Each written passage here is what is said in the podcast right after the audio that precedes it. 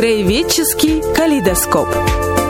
История Ставрополья в фактах, событиях, людях. Ведет передачу журналист Аждаут Ибрагимов. Добрый вечер, уважаемые радиослушатели. Сегодня мы будем говорить о культурной жизни провинциального города, каким был Ставрополь на рубеже 19-20 веков – Скептики утверждают, что это было захолустье с невысокими стандартами культуры. Понятно, что была в России жизнь столичная и провинциальная. Давайте пристальнее посмотрим на культурное наследие наших предков, на непростой вопрос с захолустьем или динамично развивающимся городом со значительным культурным э, потенциалом был наш Ставрополь, ответит историк Алексей Кругов. Пожалуйста, Алексей Иванович. Ну, давайте начнем с того, что вот на рубеже 19-20 веков в провинциальных городах, и в том числе в Ставрополе, выразителем идей, вкусов и запросов разных социальных слоев становится театральное искусство. В Ставрополе театр появился первым, да, на Северном Кавказе. Да, в 1845 году тогда местный купец-меценат Ганиловский построил новое каменное здание театра. И в нем начались гастроли труппы Ивана Дресига.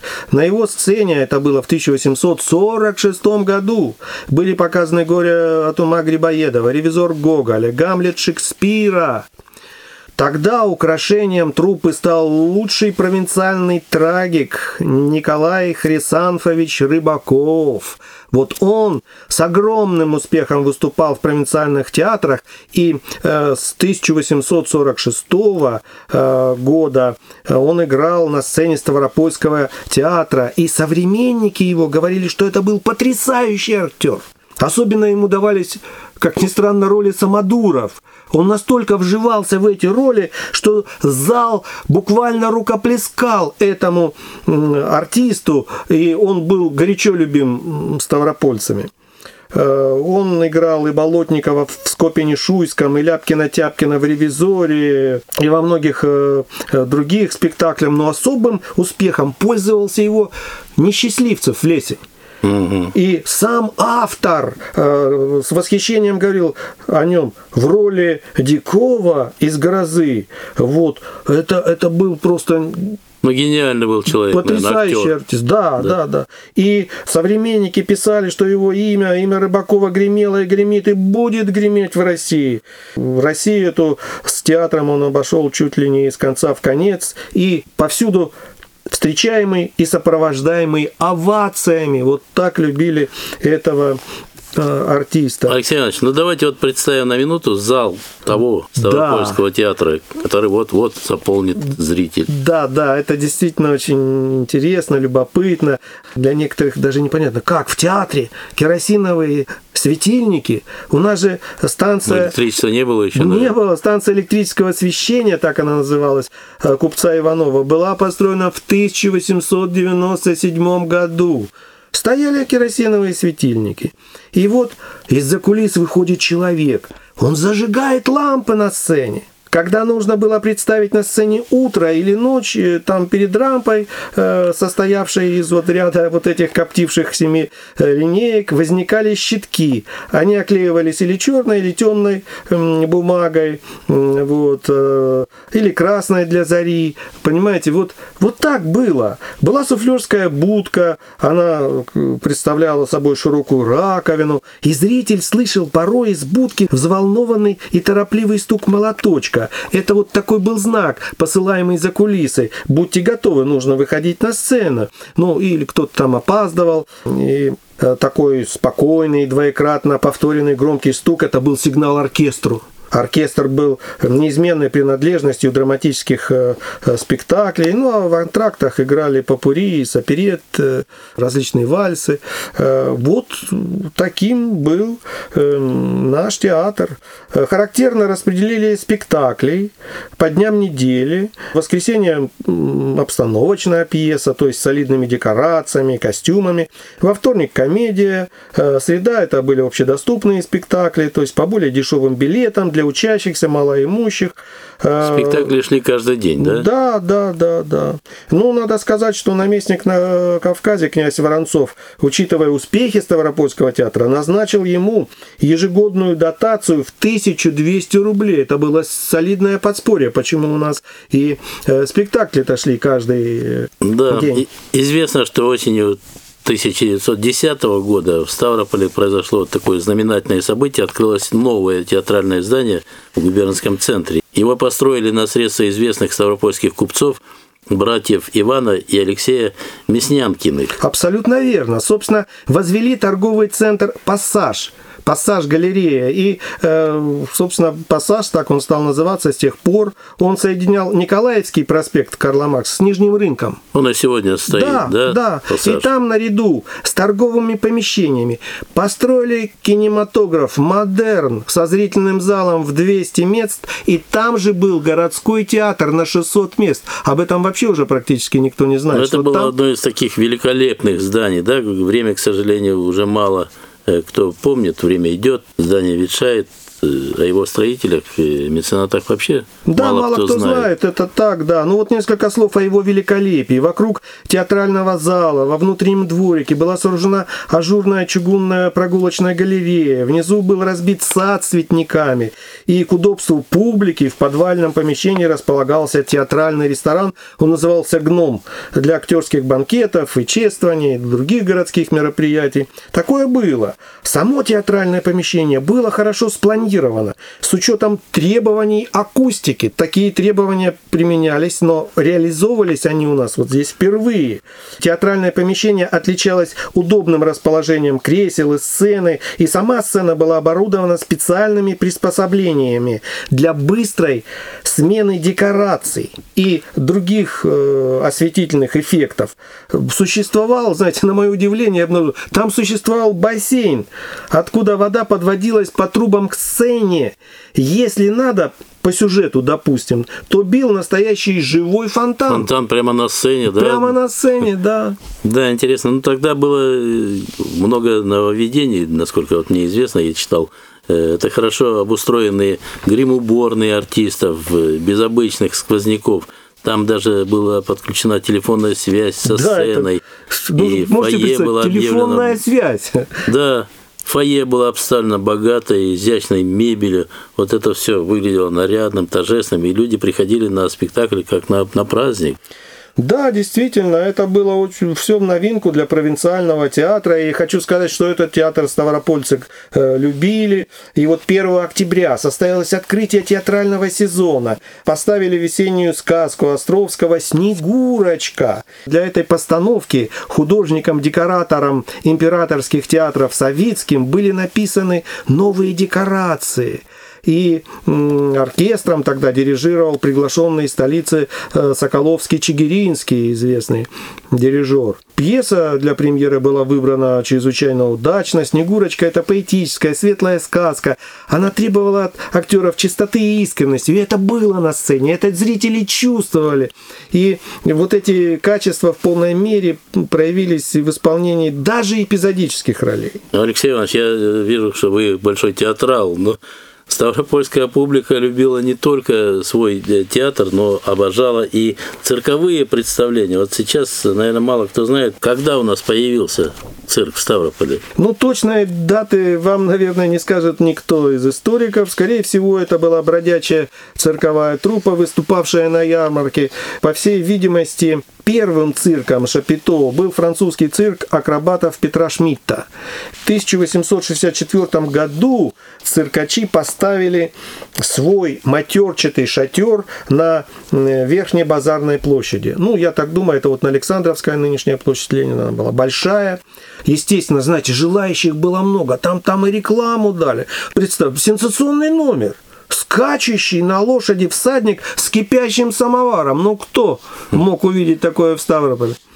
И, скажем, в 1905 году случилось событие. Наш город принимал знаменитый цирк Анатолия Дурова – это уже был известный в России дрессировщик, клоун. И вы знаете, что он стал основателем цирковой династии. Да, наверняка были там и знаменитые борцы э, цирки. Конечно, конечно. До сих пор болельщики спорят, кто был сильнейший в мире, да? Иван Подубный, Генрих э, Лурих или Иван Заикин.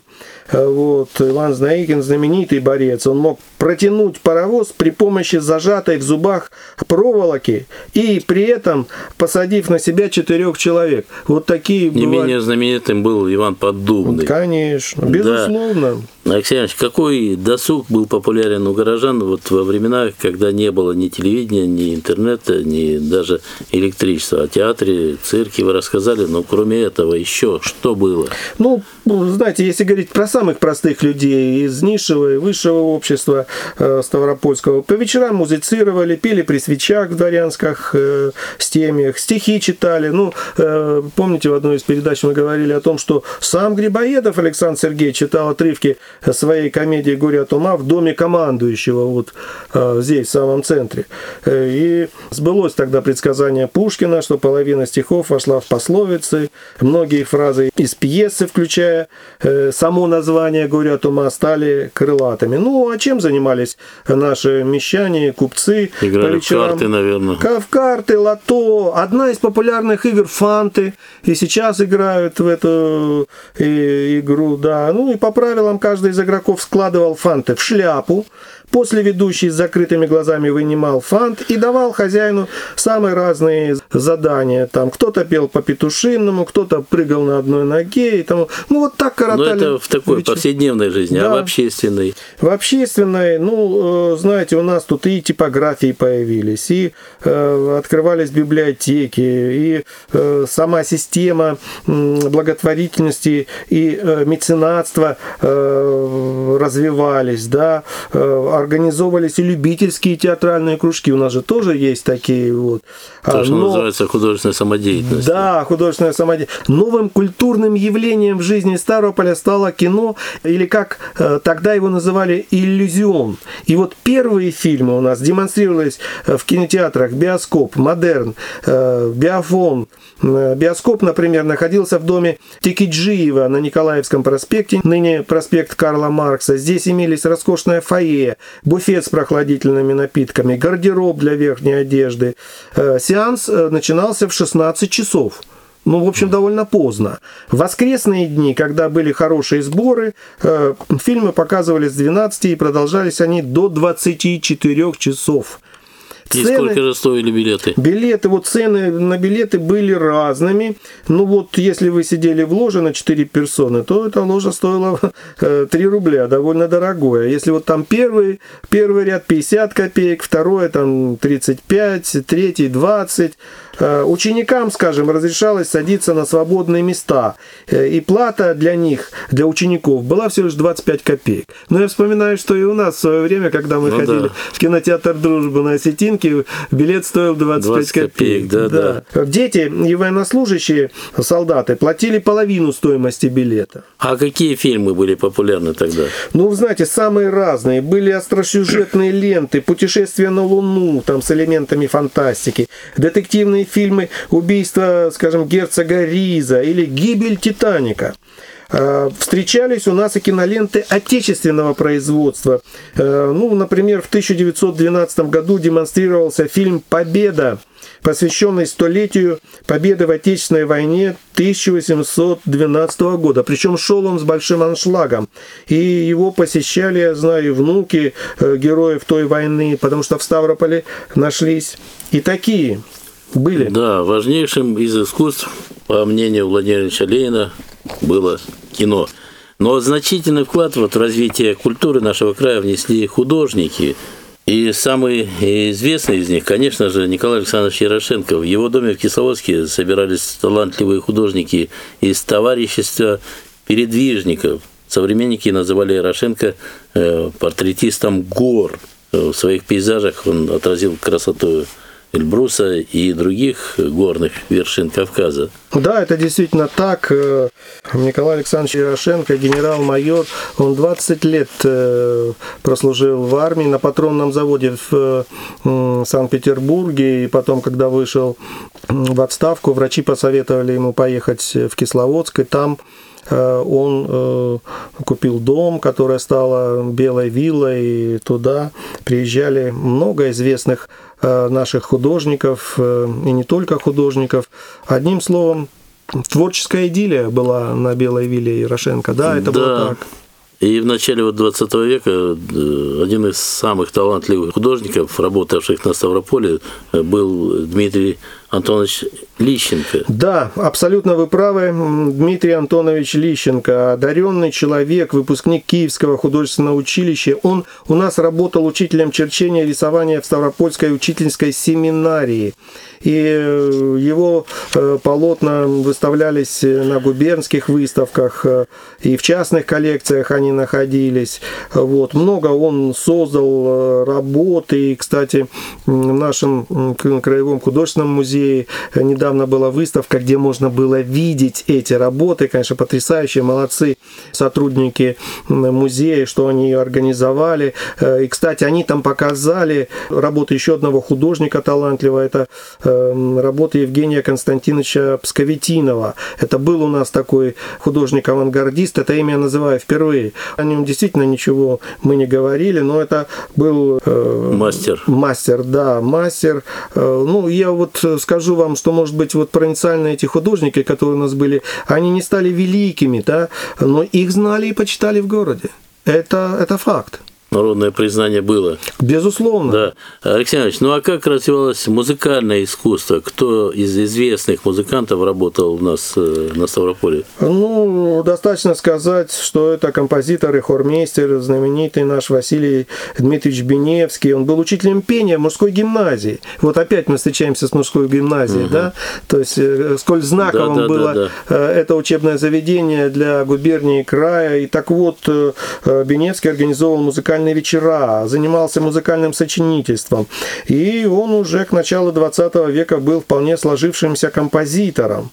Ну, например... Ну, самое известное плещут «Холодные волны», да? Да, безусловно. О героической да, гибели да, экипажа да, «Варяга». Была, да, посвящена мужеству моряков героического крейсера «Варяг». И прозвучала впервые в Ставрополе 18 июля 1904 э, года.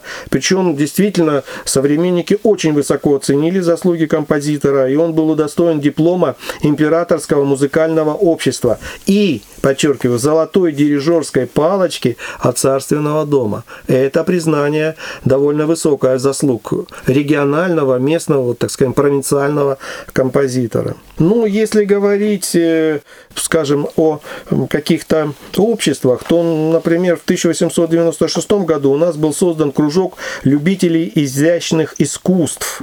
Открыто отделение русского музыкального общества, вот, и распахнула двери первая на Северном Кавказе детская музыкальная школа, во главе которой э, стоял э, талантливый э, дирижер Иван Егорович Попов, вот вам еще одно имя. То есть были люди очень талантливые, и, скажем, из солистов церковных хоров Ставрополя вышли многие люди талантливые, в дальнейшем прославленные певцы России, ну, скажем, это солист церковных церковного хора Ставропольской мужской гимназии Федор Брацихин, начинавший свою профессиональную жизнь на сцене коммерческого клуба в Ставрополе. И солист духовной семинарии Константин Белоусов, э, он потом стал ведущим певцом Московской оперы. Вот вам примеры. Да, да, спасибо, спасибо, Алексей Иванович. Конечно, культурная жизнь в Ставрополе и в губернии в XIX веке, и особенно в XX была намного ярче, интереснее, разнообразнее. Рассказать обо всем в одной передаче ну, просто невозможно, и мы обязательно вернемся к этой теме. А сейчас мы, историк Алексей Кругов и журналист Аждаут Ибрагимов, прощаемся с вами, уважаемые радиослушатели. До встречи в эфире «Маяка» в следующую пятницу в 20 часов 5 минут. Всего вам доброго. До свидания, берегите себя и своих близких.